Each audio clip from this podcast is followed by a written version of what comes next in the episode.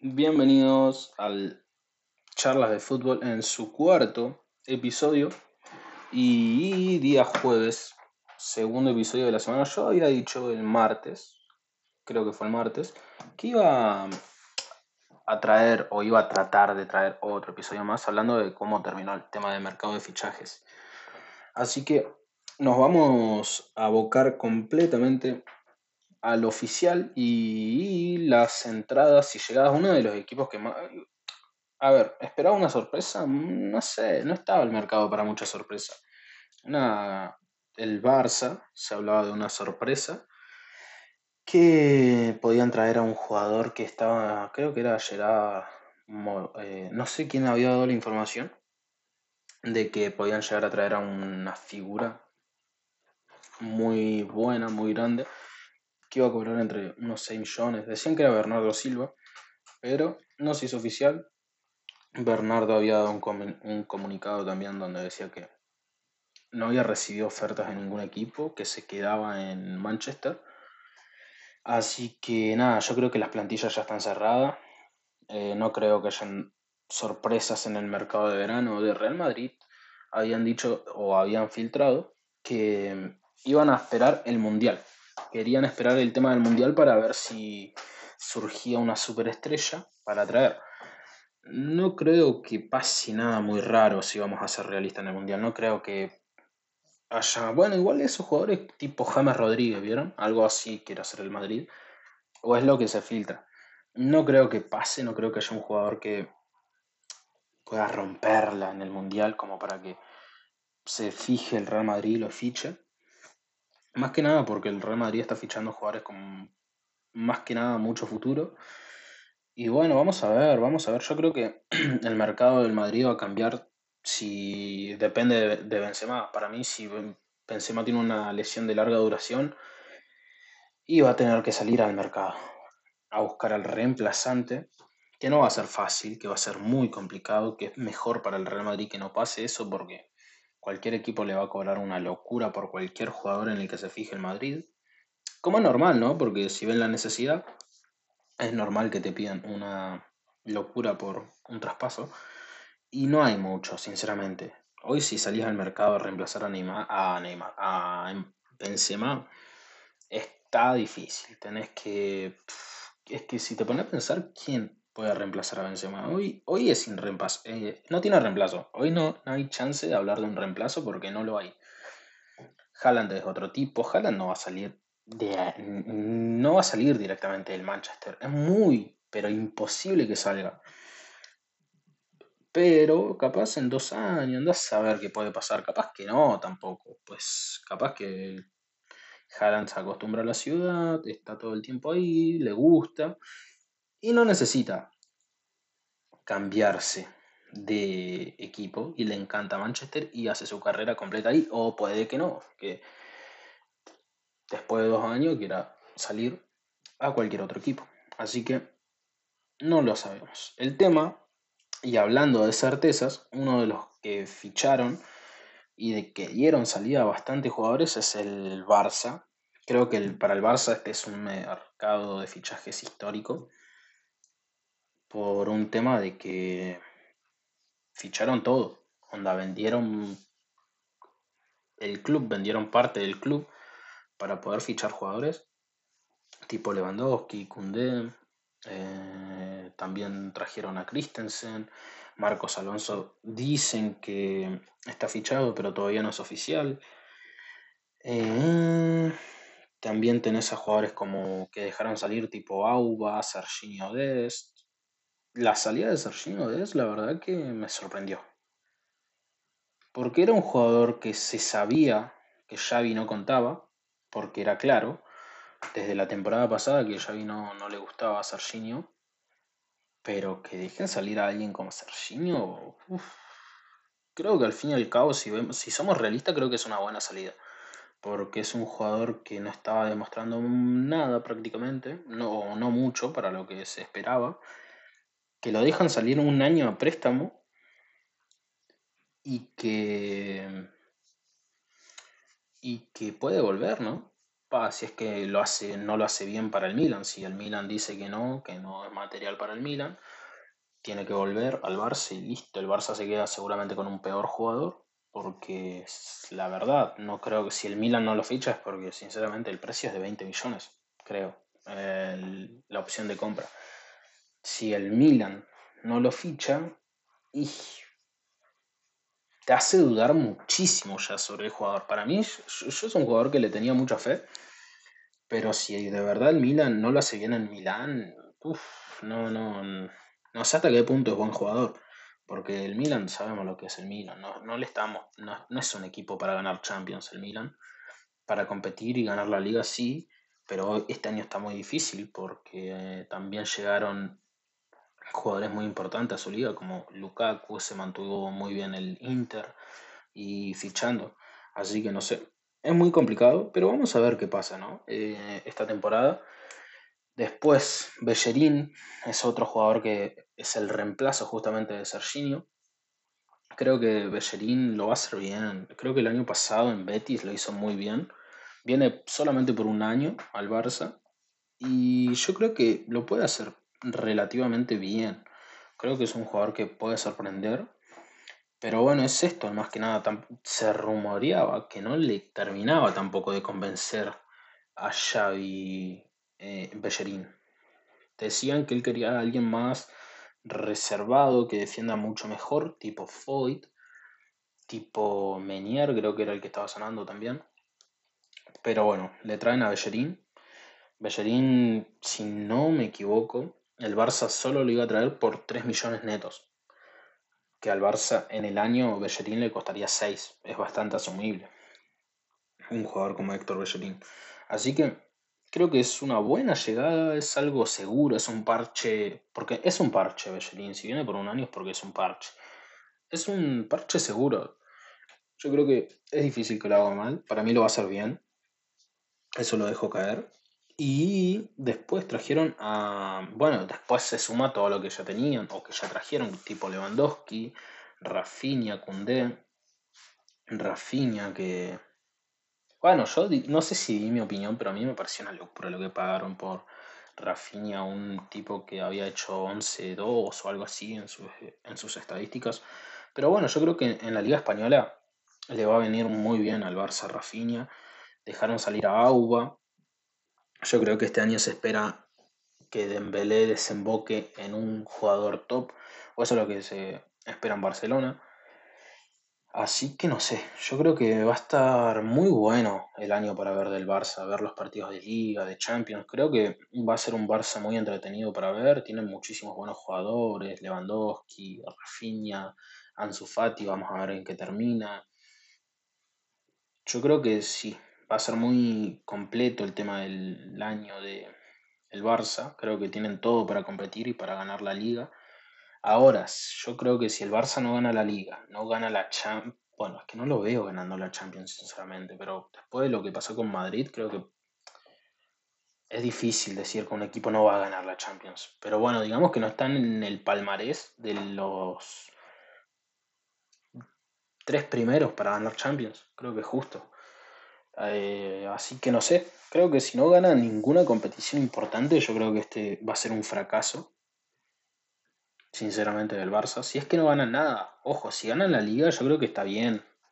Pero bueno, hicieron una inversión como para un triplete interno, creo que se pueden hacer. Copa del Rey y todas estas copas internas que tienen en España, yo creo que el Barça es donde tiene que apuntar más que nada, porque la Champions yo creo que tendrían que esperar a tener un equipo que yo creo que si llegan a cuartos o semis ya está, es demasiado, o está muy bien ya para este Barça. Y el trabajo de Xavi va a estar, va a ser muy bien, o sea, va a estar muy bueno el trabajo que habría hecho si llega y compite, o está en las últimas fechas compitiendo por todo. Creo que sería un trabajazo. Yo creo que Xavi lo va a hacer bien, pero bueno, este año ya tiene mucha presión. O no sé si mucha presión, yo creo que la presión necesaria. Porque le hicieron una. le trajeron todo lo que quería prácticamente. Prácticamente sí, creo que en el lateral derecho capaz no tanto, porque es un tema de. que bueno, era difícil salir a buscar un lateral derecho. Eh, no era fácil. sin dudas que no era fácil. Eh, en el mercado hoy en día, si querías un buen lateral derecho, eh, era una locura lo que tenías que pagar. Así que creo que dentro de todo lo hizo bastante bien el Barça. Creo que fue un muy buen mercado para el Barça. Ahora el Real, si pasamos a la vereda de enfrente y hablamos del Real Madrid, para mí lo hicieron bien. Siendo el Real Madrid, es que también, ¿qué le puedes decir a un tipo como Florentino Pérez si no te trae un delantero que, que, ese, que ese equipo ganó la Champions? Y me Y el tema, ahí está, que es, es complicado, es complicado. Yo creo que si el Real Madrid fichaba un delantero más, iba a ser un equipazo o depende de qué tipo de delanteros iban y fichaban a Nabri, iba a ser un equipazo. Y ese equipo tenía que ganar la liga. No había chances que no la ganara. Ahora, depende muchísimo de Benzema y de Vinicius. Y si no llega a reventar esta temporada por X razón Rodrigo, se van a perder muchísimas cosas y vas, puede llegar a terminar siendo un fracaso. Si se cae Benzema, no revienta a Rodrigo yo creo que Vinicius la temporada pasada lo va a mantener lo que hizo. Así que ahí mejor no opino. Pero el tema es que si no, si se cae Benzema por mucho tiempo y no revienta a Rodrigo, no, no termina de convertirse en un jugador que lo, como lo había mostrado en las últimas fases de Champions, creo que el Real Madrid está en un lío bárbaro. Yo creo que es lo más normal. Es que para que nos demos una idea de lo que significa Benzema en este equipo, es que si se cae Benzema, tenés que reajustar todo prácticamente. De pasar a ser un ganador o un competidor nato por ganar, por llevarte la liga, a buscar la clasificación en Champions. Por un tema de que si se cae, va a ser un lío bárbaro. Así que no sé. Yo confío bueno, todos saben que yo voy más por el Madrid en, esto de Barça-Madrid. Me gusta más y la filosofía del Barça y todo lo que es Barcelona en sí no me gusta para nada, pero me, interesa y me sirve mucho más un equipo ganador como el del Real Madrid. Que... Pero bueno, eso ya es otra cosa. Eso lo podríamos, de, lo podríamos dejar para otro capítulo, dar mi opinión de cada cosa. Es más, yo creo que, bueno, yo le dejé caer en el episodio pasado que podíamos, que tengo que hacer un perfil de Instagram, porque del podcast, ¿no? Claramente, porque podemos, puede ser otra cosa. Creo que podríamos hacer como una sección al final, ¿no? De preguntas, respuestas, dejan unas cinco preguntas, respondo por cada episodio.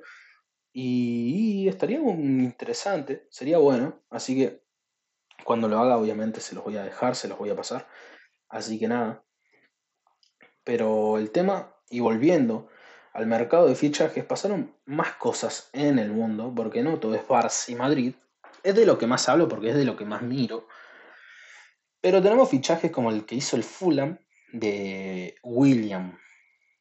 William, William, este chico, este chabón jugó contra Boca un partidazo, un partidazo cuando estaba en Corinthians. Era, yo lo veía en la cancha, no fui a la cancha, yo lo veía por la tele, mejor dicho, y era complicado, era, era como, a ver, era como un chabón que vos le pasaba la pelota y podías descansar ahí con la pelota, porque era un chabón que acá en Sudamérica no voy a decir que se paseaba, porque no se paseaba claramente, tenía un buen nivel, un nivel sobre lo común, o sea que era un buen nivel, pero no era un tipo que se paseaba en la cancha, era un tipo que te servía mucho, pero no era importantísimo, ¿me entendés? Creo que eh, lo hizo muy bien en Corinthians, creo que está bien que pegue la vuelta al fútbol inglés y en un equipo como el Fulham, creo que le va a, le va a venir bien, ¿no? A su carrera y, y para relanzar un poco su carrera. Pero después tenemos fichajes como el de, que este fichaje me interesa bastante a mí, seguirlo, que es el del, del Fulham, de Arthur al Liverpool. Se había rumoreado Paredes. A mí si iba Paredes al Liverpool me volvía loco me volvía loco. Porque es un equipo que compite por Champions, que estuvo en la final, que compitió, que dio palizas en Champions. si un argentino llegaba a estar en un equipo como eso, como ese iba a ser una locura para mí. Iba a estar contentísimo. Además, más Paredes, porque Paredes como, no sé, es un jugador que me encanta. Así que, puede ser porque sea de boca, puede ser. Pero nada, me, me, volví, me volvía loco. Yo creo que Arthur, Arthur, ¿qué pasa con Arthur? Para mí esta es la última oportunidad de Arthur. Estuvo en Barça, no demostró ser lo que podía ser. También tuvo muchos problemas en Barça. No, a ver, yo voy a ser justo con Arthur, no quiero criticarlo por criticar porque me parece un jugadorazo, pero también no tuvo entrenadores que confiaran en él, que lo pusieran, era difícil el momento en el que llegó, era difícil en el momento que se fue, lo usaron prácticamente como una moneda de cambio al pobre de Arthur, con la Juve por Pjanic, todo por un tema de cuentas, eso es lo más triste, de lo que hacía Barcelona, porque ahora con esta junta directiva cambiaron muchas cosas, pues sí, para, para mejor, ¿no? En Barça. En Juve, ¿qué, ¿qué, podemos decir de Artur? Es que también tuvo muchos problemas fuera de las canchas, entonces es un jugador que ojalá le vaya bien. Yo, mm, bueno, Brasil, bueno, pero me gustaría que le vaya bien a Artur en Liverpool. Yo creo que es un jugador para, eh, que tiene el talento como para romperla en la Premier. Y además yo creo que va a jugar bastante porque el estilo del Liverpool es mucho de ataque y contraataque, me pasa la pelota y vuelvo a atacar. Y yo creo que Arthur va a poder jugar muchos minutos por el tema normal de la temporada, que es el recambio. Necesitas un recambio y tener un recambio como Arthur creo que es un lujo si Arthur está bien. Ahora si Arthur está ahí medio medio que tiene también problemas internos, problemas fuera de la cancha, quiero decir, y cosas así, bueno, ya está, yo creo que esta es la última oportunidad para que la pueda romper en un grande. Yo confío, yo espero que le vaya bien a Arthur en. ¿Cómo se llama esto? En el Liverpool. Así que no sé. Pero bueno, vamos a pasar a otro fichaje, que es el de Akanji, que pasa del Borussia al Manchester City. ¿Qué opino de este fichaje? Bueno, yo creo que es un fichaje que está bien. A ver, pagaron, déjame confirmar esto, 17 millones de euros. Ok. Yo creo que es un, está bien Akanji. Yo creo que puede hacer un buen trabajo en el City. Creo que es un jugador ya seguro, ¿no? No es una promesa, ni mucho menos. Así que yo creo que lo puede hacer bien hasta 2023 en el Manchester de Pep. Así que vamos a ver qué pasa. Después tenemos noticias como las de Auba. Que qué me parece a mí?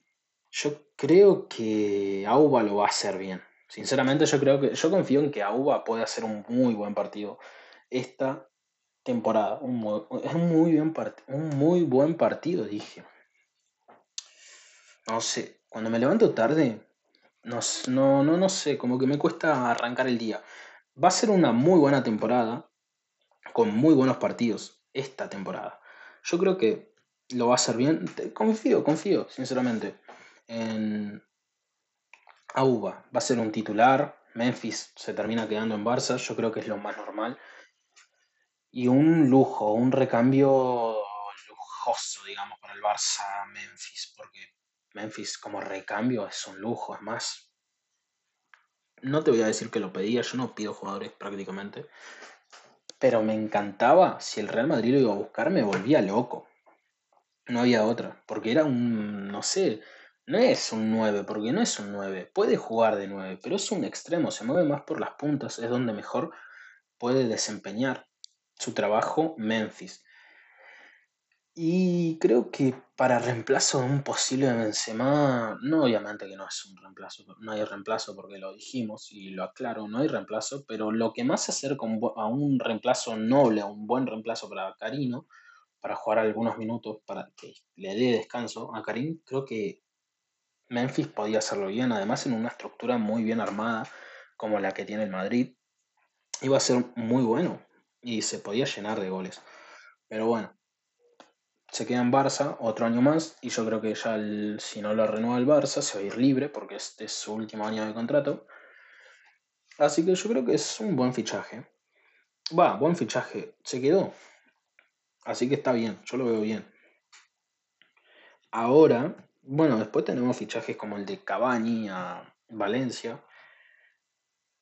A ver, no voy a opinar de Cavani porque no hay mucho para opinar. Es un jugador que todavía tiene recorrido para estar en Europa.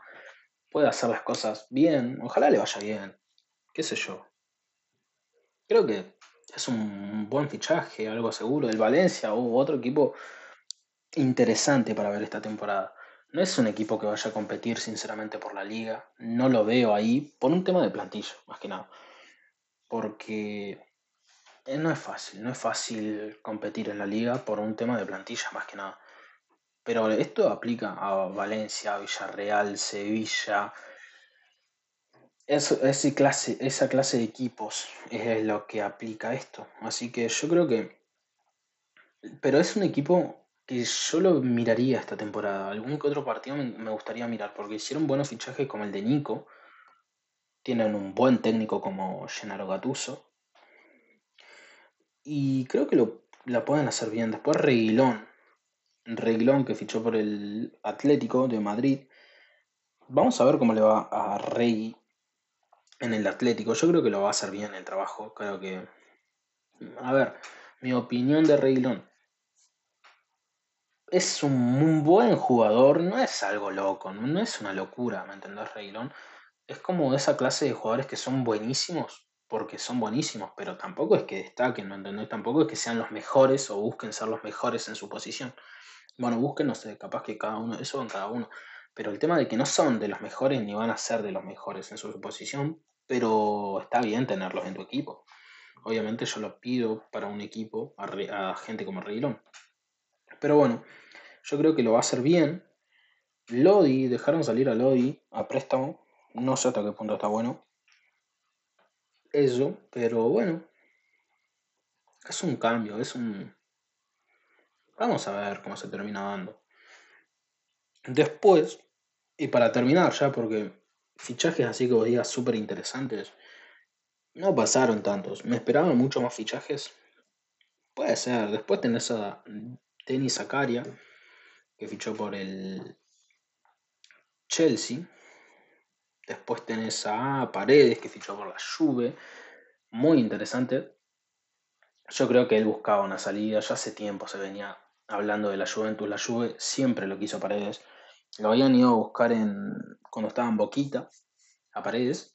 Pero bueno, buscaban el reemplazo en su momento de Pirlo y, Paredes dijo que no era 5, que era enganche, y pasaron los años, se hizo 5, se transformó y el la Juve lo fue a buscar de nuevo.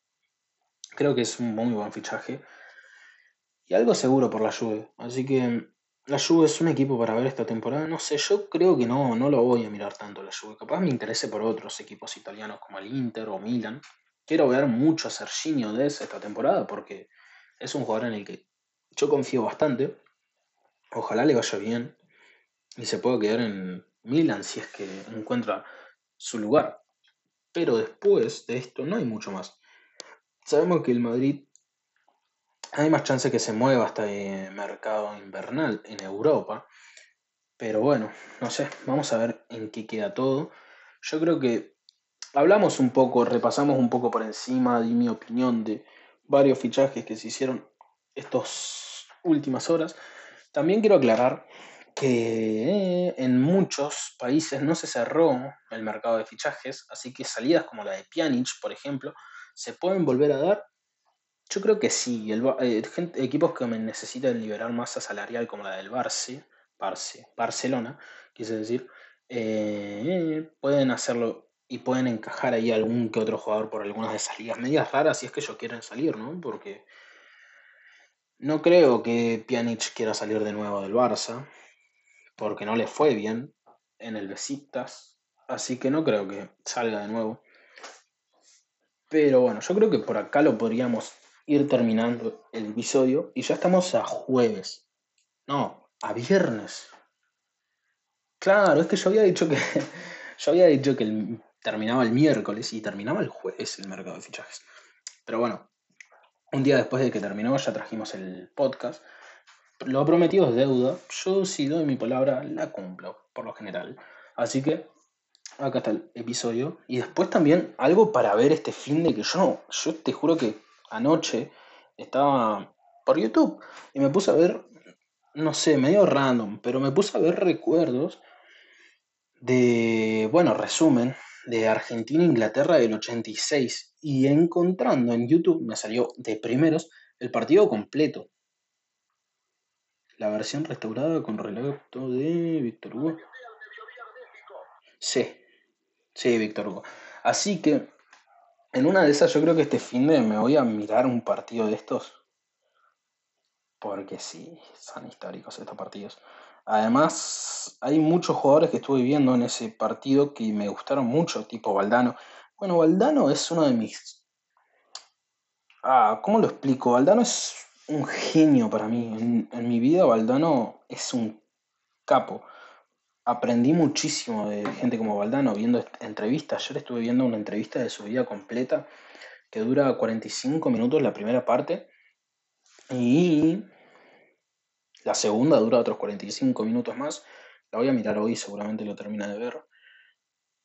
Y es un tipo que, ¿qué puedo decir? Es como que es el tipo para mí, porque el chabón es elegante, el chabón eh, jugaba con la cabeza, todos lo decían. Eh, Kike Wolf decía que lo que hacía interesante a Paldano era que jugaba con la cabeza, entonces el chabón podía ser extremo, podía ser nueve y hasta jugó de, de mm, mediocampista.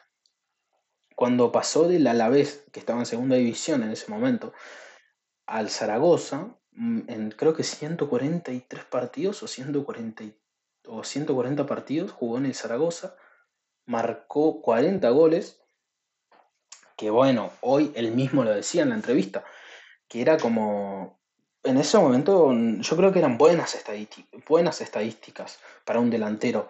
Y hoy él, mismo decía, hoy eso, eh, esos goles te lo hace Messi en un fin de semana. Y, en, prácticamente es verdad. Es una locura lo que eh, evolucionó el fútbol.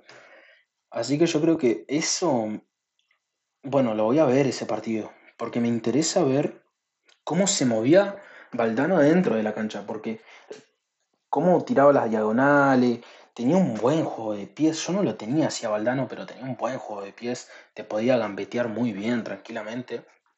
¿Y qué, qué puedo decir? Ese partido, es que esa, esa, Argentina era de Maradona prácticamente. Yo vi el resumen y era todo Maradona. Yo creo que en los jugadores importantes de clase mundial tienen esas noches. Que yo le digo noches, pero tienen esos días que son tipo de Champions, donde el jugador se cree el mejor y dice, yo soy el mejor y lo voy a demostrar en la cancha porque lo habla mucho en el libro de Valdano, las 11 reglas del poder o algo así, que se llama. Lo leí hace bastante el libro, ahora yo no lo tengo tan fresco, pero habla de muchísimas cosas, entre ellas muchas anécdotas con Maradona. Eh, y entonces yo creo que eso, esas cosas en todos los equipos, en todos los equipos, en todos los jugadores buenos pasa. Creo que pasó en, en Mbappé contra el Real Madrid, que bueno, Mientras le siga pasando esas cosas a Mbappé, que le den vuelta a los partidos y lo terminan eliminando, por mí mejor. Pero bueno, después a Messi en semifinales contra el Madrid, yo creo que el chabón habrá dicho, yo, soy el mejor y lo voy a demostrar. Y terminó haciendo una locura.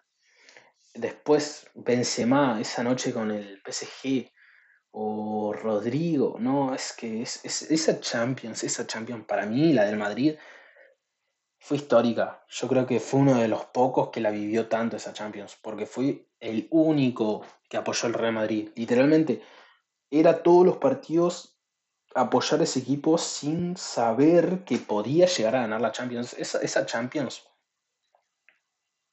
yo soy un agradecido, sinceramente, de poder haber visto una Champions yendo con el equipo ganador donde nadie confiaba. Yo creo que eso va a ir al. Eso me voy a quedar siempre con eso. Creo que esa Champions que puedo decir me regaló el Real Madrid, para mí es épico. Eso, eso no me voy a olvidar nunca.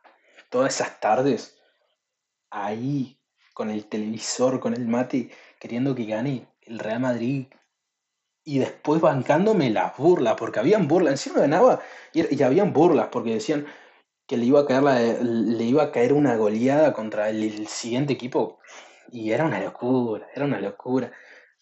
Esos momentos que viví, por ejemplo, yo nunca imaginé que cuando el City, el partido de ida terminó 4 a 2, yo iba a decir, me iba a ir contento de ese partido. Era como que yo me dije, uy, de una, de una, de sí que no nos hicieron 5 goles, porque ella es difícil, pero esto lo remontamos. Y después diciendo, y después llevándome las palabras de Benzema, que en un, en un partido había dicho, eh, que no se preocupen los madridistas, que esto lo vamos, eh, prometo que esto lo vamos a ganar, lo vamos a dar vuelta. Yo dije, no, ya en este chabón confío en una banda. Yo me dejo llevar con este chabón. Es, esos momentos, hay momentos que no me voy a olvidar nunca de esa Champions. Para mí fue de lo mejor que pude vivir en el fútbol como espectador, claramente. Así que nada, yo creo que lo vamos a dejar por acá. 30 eh, minutitos el podcast. Yo creo que al último le fue bastante bien. Lo recibieron muy bien, así que me pongo contento por eso. Pero bueno, yo esto lo hago más por hobby. Porque me gusta hablar mucho de fútbol y creo que dejar esto guardado en el recuerdo y poder volver a escuchar los podcasts cuando, no sé, crezca o, no sé, sea más grande, y vea mi opinión y me pueda revisar, va a ser increíble. Para mí eso no tiene precio. Así que lo vamos a dejar por acá. La, la, verdad, la verdad es que las despedidas en este podcast son bastante incómodas. Porque hay veces que no me despido, hay veces que digo chau así nomás, hay veces que corto y ya está, me olvido. Así que espero que no se queden muchos hasta el final por eso mismo, que son súper incómodas las despedidas. A ver, en algún momento encontraré una despedida y eso que quede bien, todavía no la encuentro. Ya van, ¿qué? 14 o 20 episodios o 15 episodios en general en el podcast. No sé, y no encuentro despedido. En algún momento encontraré. Así que nada, lo dejamos por acá. Y la semana que viene, o esta semana, no sé. Esta semana es difícil. Pero la semana que viene seguramente haya otro episodio más. Hablando de muchas cosas quiero hacer episodios especiales hablando de... Especiales digo que voy a grabar una vez y no voy a grabar después ya, no creo que nunca más. Hablando del fútbol sudamericano, del fútbol argentino, que el fútbol argentino lo sigo más que el sudamericano, o conozco más del fútbol, o me interioricé más en el tema de la AFA, de todas las reglas que tienen y todo, que en el fútbol sudamericano en sí. Así que en algún momento vamos a traer un episodio de eso. Lo vamos a dejar por acá. Ya son 32 minutos. Una locura. Así que nos vemos. el fin nos vemos. Nos escuchamos, nos vemos. Ustedes me entienden. La semana que viene. Bye bye. Qué incómodos son las despedidas, sinceramente.